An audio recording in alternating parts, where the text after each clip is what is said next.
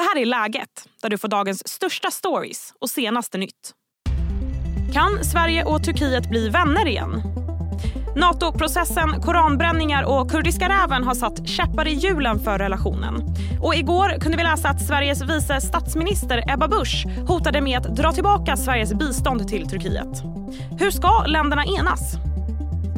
I dagens avsnitt ska vi också snacka om nattens MTV-gala.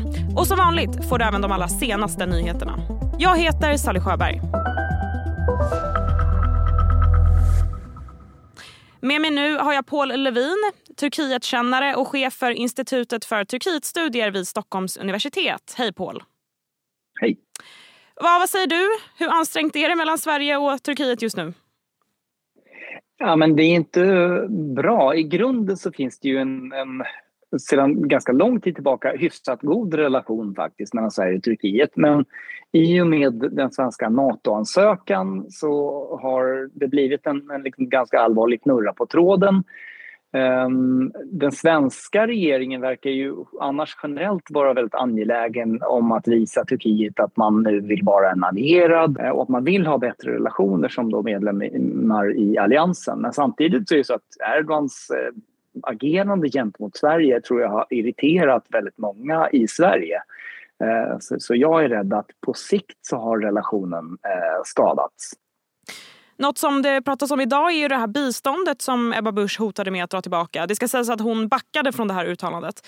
Men jag måste säga att jag blev lite förvånad när jag fick höra att Sverige bistår Turkiet. Varför gör vi det?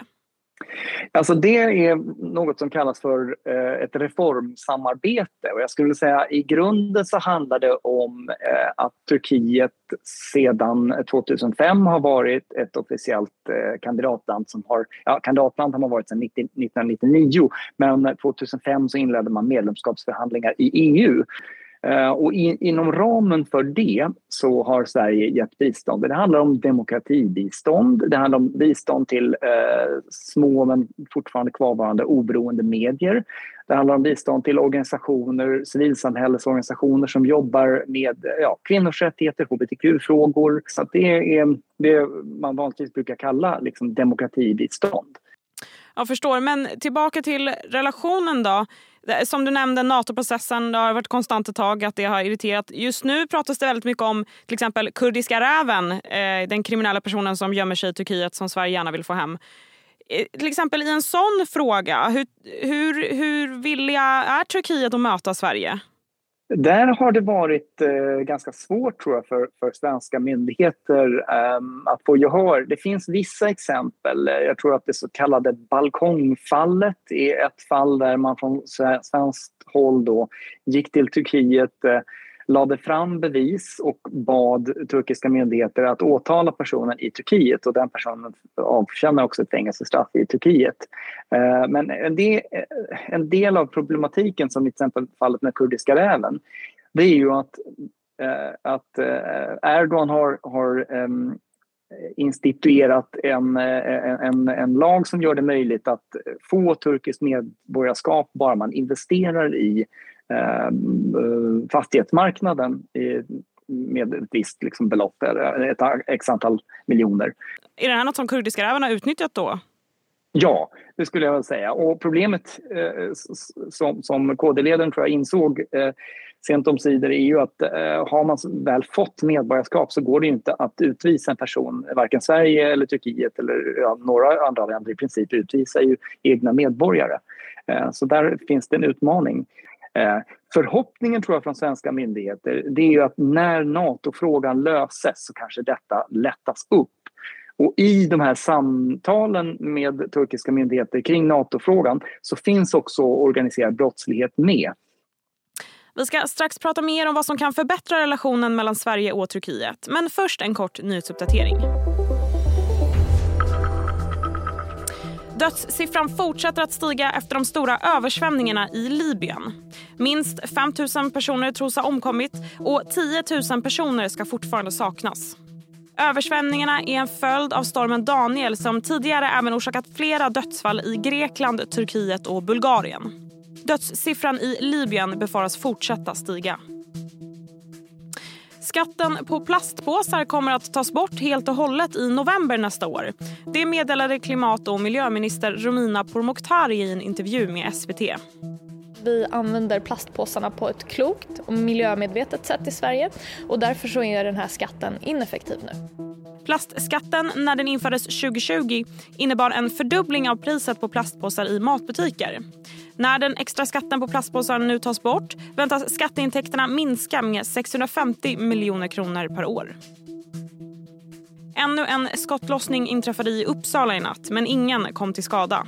På plats greps en pojke under 18 år och händelsen utreds som mordförsök och grovt vapenbrott.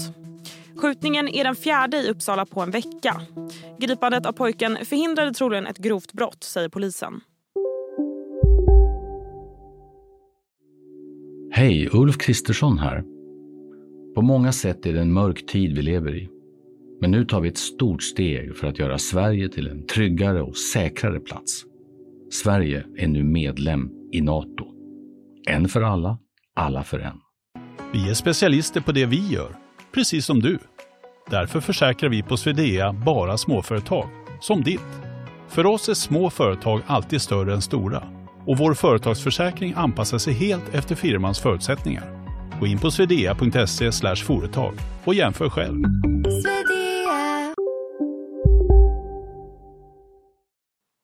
Och nu tillbaka till Paul Levin. Kan den här NATO-processen någonstans vara nyckeln för att lösa sådana här knutar som kurdiska räven-exemplet?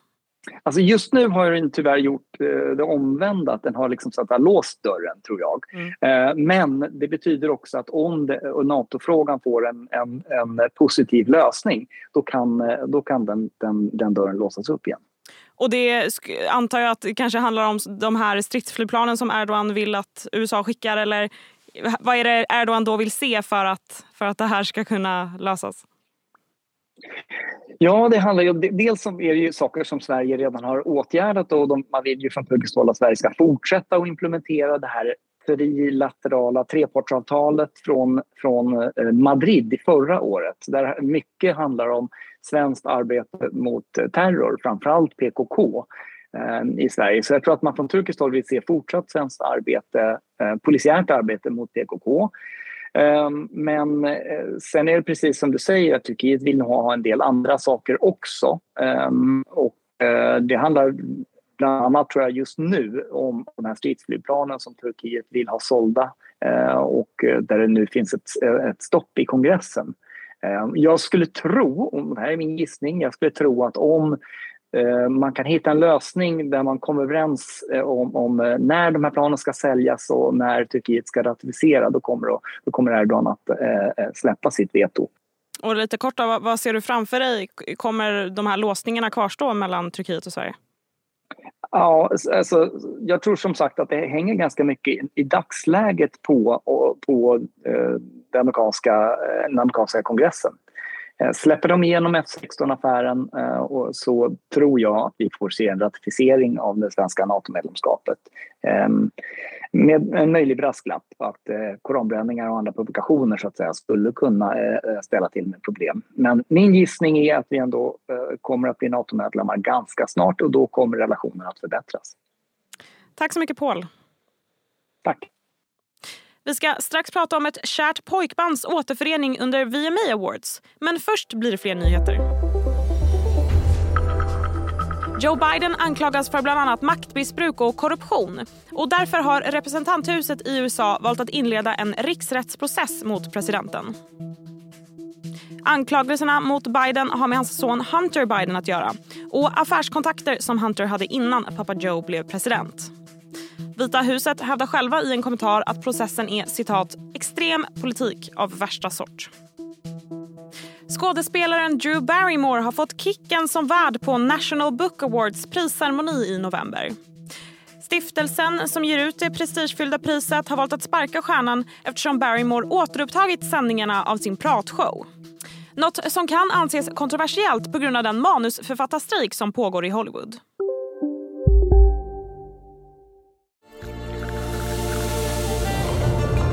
Välkommen till Maccafé på utvalda McDonalds restauranger med Baristakaffe till rimligt pris.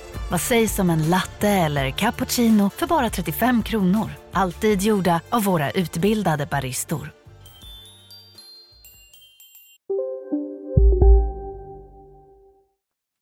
Och nu stannar vi på temat kändisar.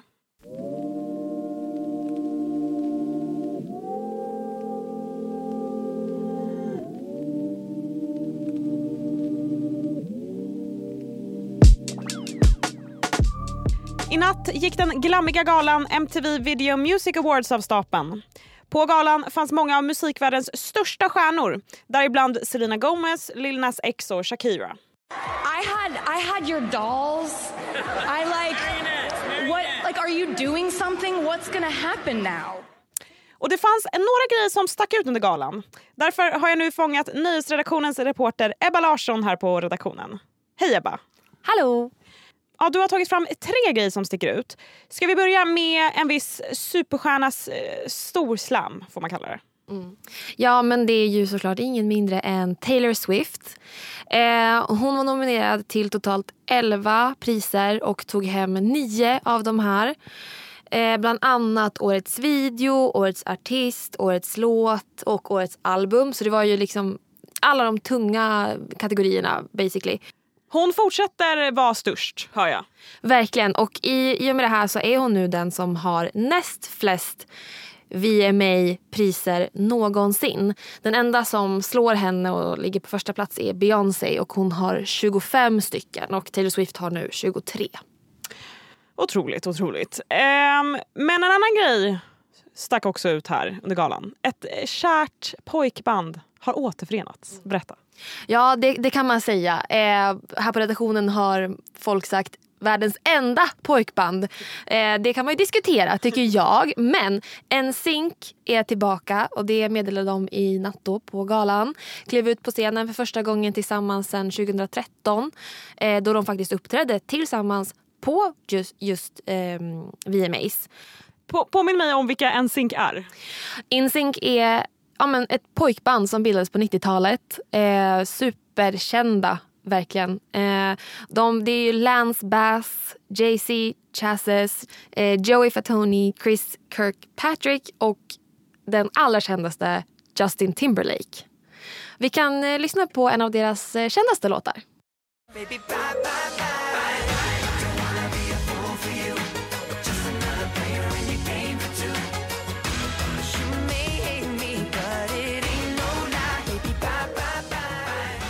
Bye, bye, bye hörde vi där alltså. Eh, ytterligare en grej som var stort på den här galan är att det skrevs historia när det gäller hederspriset. Eller hur? Ja, exakt. Det var eh, Shakira som fick ta emot eh, hederspriset som eh, då på den här galan kallas för Video Vanguard Award. Och eh, Hon är den första sydamerikanska artisten någonsin att få det här priset. Ehm, Eh, och hon eh, firade det här med att tacka alla fans, alla som har stöttat henne genom åren, sitt skivbolag. Especially I want to share this award with my fans who always, always support me through thick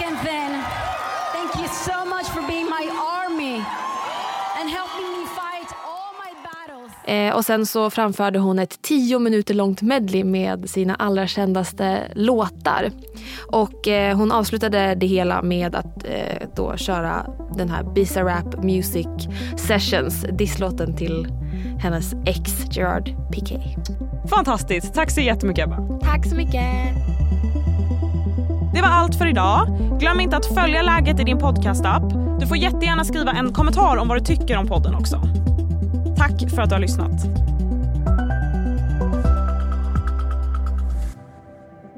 Du har lyssnat på en podcast från Expressen. Ansvarig utgivare Klas Granström